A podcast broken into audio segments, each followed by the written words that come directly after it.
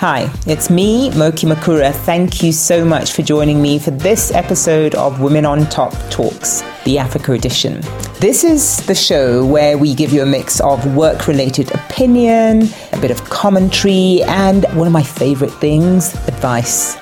It's inspired by the things that have come up in my career and also in the career of the women whose stories you'll hear later in the series. In the last episode, Ipeleng Mkhari, the South African co founder and the CEO of Motseng Investment Holdings, shared her story with us. So if you haven't heard it yet, please go back, give it a listen. 20 plus years running your own business means she has a lot to share.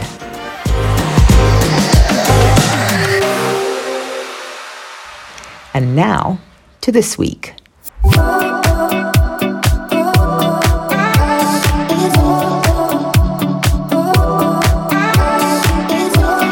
It's no wonder that people say women can be difficult to deal with in the workplace.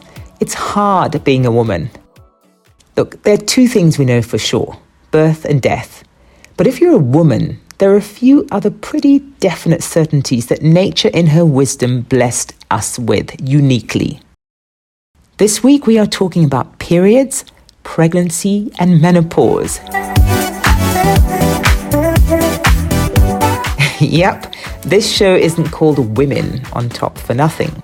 So, this triple whammy that nature bestowed on us needs to be spoken about more in the context of work and career because they do impact on us at work. And it's time we put them on the agenda. And here's one way our periods, pregnancy, and menopause impact our careers. So, a UK study found that women take 63% more sick leave days per year than their male colleagues, which means that we are more likely to be absent from work than men. It's interesting because that in itself has implications. Up to 10% of women say their period pain can be so severe that it actually disrupts their entire lives and their work. 85% of women will fall pregnant during the course of their career.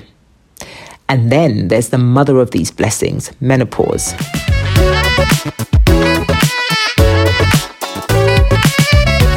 And with it comes the hot flushes, the mood swings, and the memory loss. No wonder we want to stay at home. It's funny because we never really talk about how these gifts that nature gave us impact on our ability to do our jobs and to advance in our careers. Between the period, the pregnancy, and the menopause, the workplace can be an absolute minefield for women.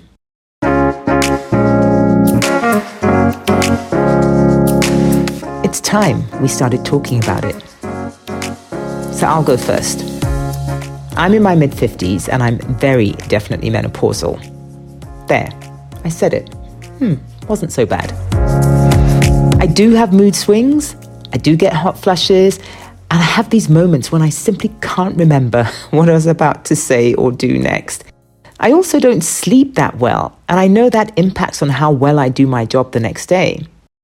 So I took a decision a while ago to do something about it. So, yes, I take herbal remedies for menopause, and that works for me.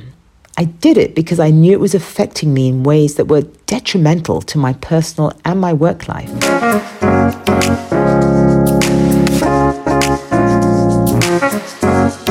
So, for example, in the workplace, it has meant that I'm shorter tempered, which can and has translated to me being more impatient in the way I deal with my team.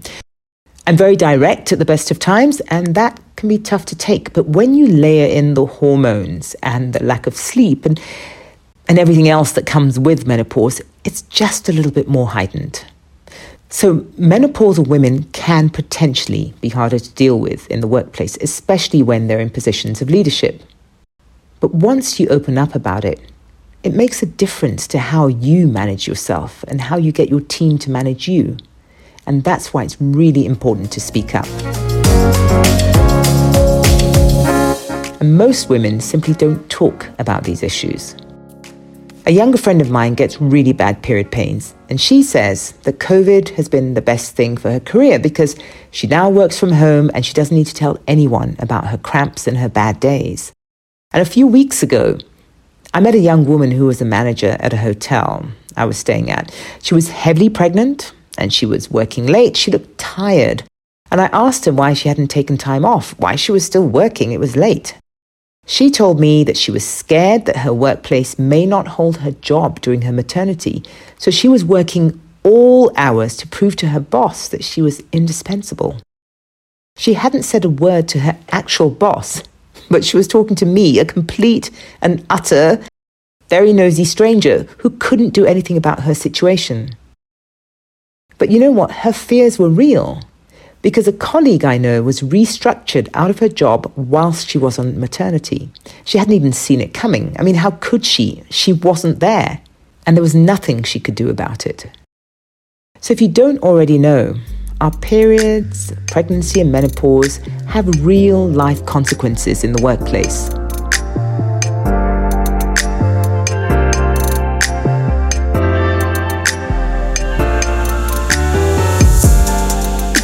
Too many sick days from painful periods, and your boss starts to think you cannot be relied on. And apart from the discomfort of morning sickness and swollen ankles, it's also the anxiety that comes from knowing you could be discriminated against just because you're pregnant, like the hotel manager I met. Women have been fired, demoted, or generally just seen as a liability just because they're pregnant. I mean, you won't even know you're being discriminated against in some cases. You simply just don't get hired for the job because someone somewhere thinks you're a pregnancy risk. Sadly, pregnant women are perceived to be less dedicated to their careers, and therefore they're seen as less competent. And the one I identify with the most, menopause, for a lot of women, it means symptoms that could last up to, wait for it, 10 years. Yikes. So let's take a look at some of the data.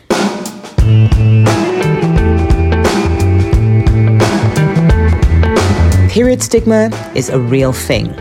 And a study in the UK showed that 60% of women said they felt unable to discuss their period at all with their colleagues or managers, especially in male dominated workspaces. Most women said they had to lie, they had to lie to their managers about the reason for sick days. But why should we? There's a perception that period pain isn't a real illness, and consequently, managers don't take it seriously, even women. So we lie. We say we have flu, we have a headache. The challenge with that is if the problem doesn't exist, how can any employer provide the proper support for the women who actually need it? And it basically means we go on suffering and lying. And here's why I love pregnancy. The great thing about it is that you can't hide it like you can menopause and periods. But in Africa, statutory leave for pregnancy is often minimal and it's generally unpaid. In places like Nigeria and Kenya, women are entitled to up to 12 weeks of maternity leave, but they're expected to fund it themselves. And here's an interesting fact menopausal women are the fastest growing demographic in the workplace. So it's important now more than ever to be able to speak openly about menopause at work. The British Menopause Society, and I'm so glad to know there is such a thing, they found that just under half of the women they surveyed felt that menopausal symptoms had a negative effect on their work and career. It's apparently the second, the second largest hindrance to a woman's career, the first one being pregnancy. So, why don't we speak about these personal issues and the impact they have on our careers?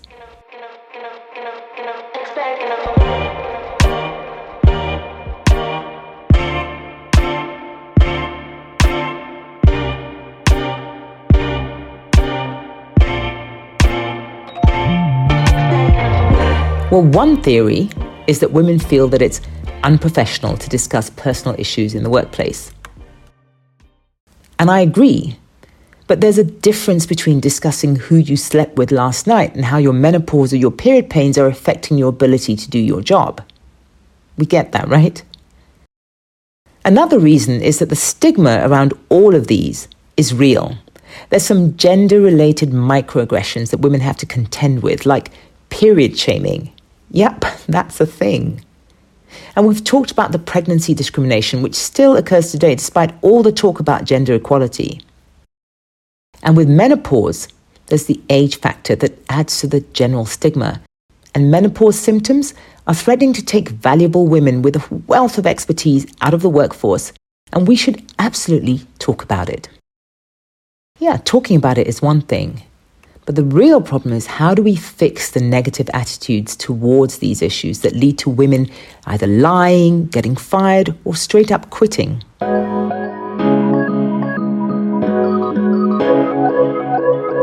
I believe it starts with opening up. We need to talk about things. So, in her book, Sheryl Sandberg called it leaning in. As women, we need to articulate the challenges we face because there could be really easy solutions. We just aren't asking for them. We're not leaning in enough. Like the young manager at the hotel chain I met who was scared of losing her job. Could she have spoken to her boss about the anxiety and the worry? Could she have asked her boss for some reassurance that her job would be there when she got back so she didn't have to worry herself into a potential miscarriage? Opening up and sharing her concerns with her boss really is the only way. Bosses are people too. But for us to open up, we need to also have managers who are aware and empathetic to women's issues. And this equally applies to women bosses as well. So just because you suffered in silence through your painful periods and pregnancy, or better still, never got pregnant and never had a bad period, it doesn't mean this next generation needs to.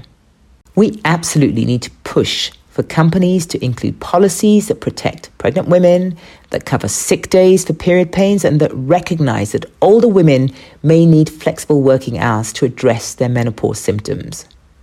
And if, like me, you are experiencing the menopause,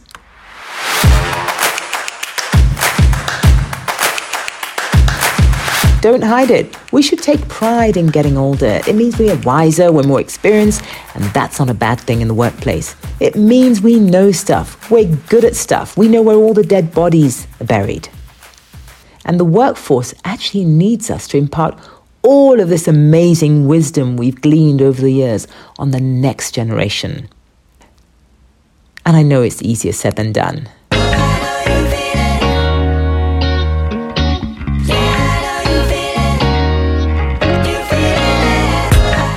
And that's why it's important to have someone in your corner who understands exactly what you're going through. You are not alone.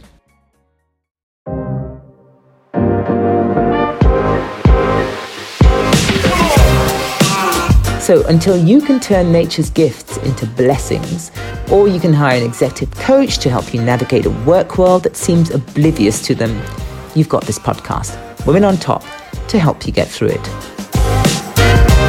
That's it from me. I hope you enjoyed today's show and took something away from it.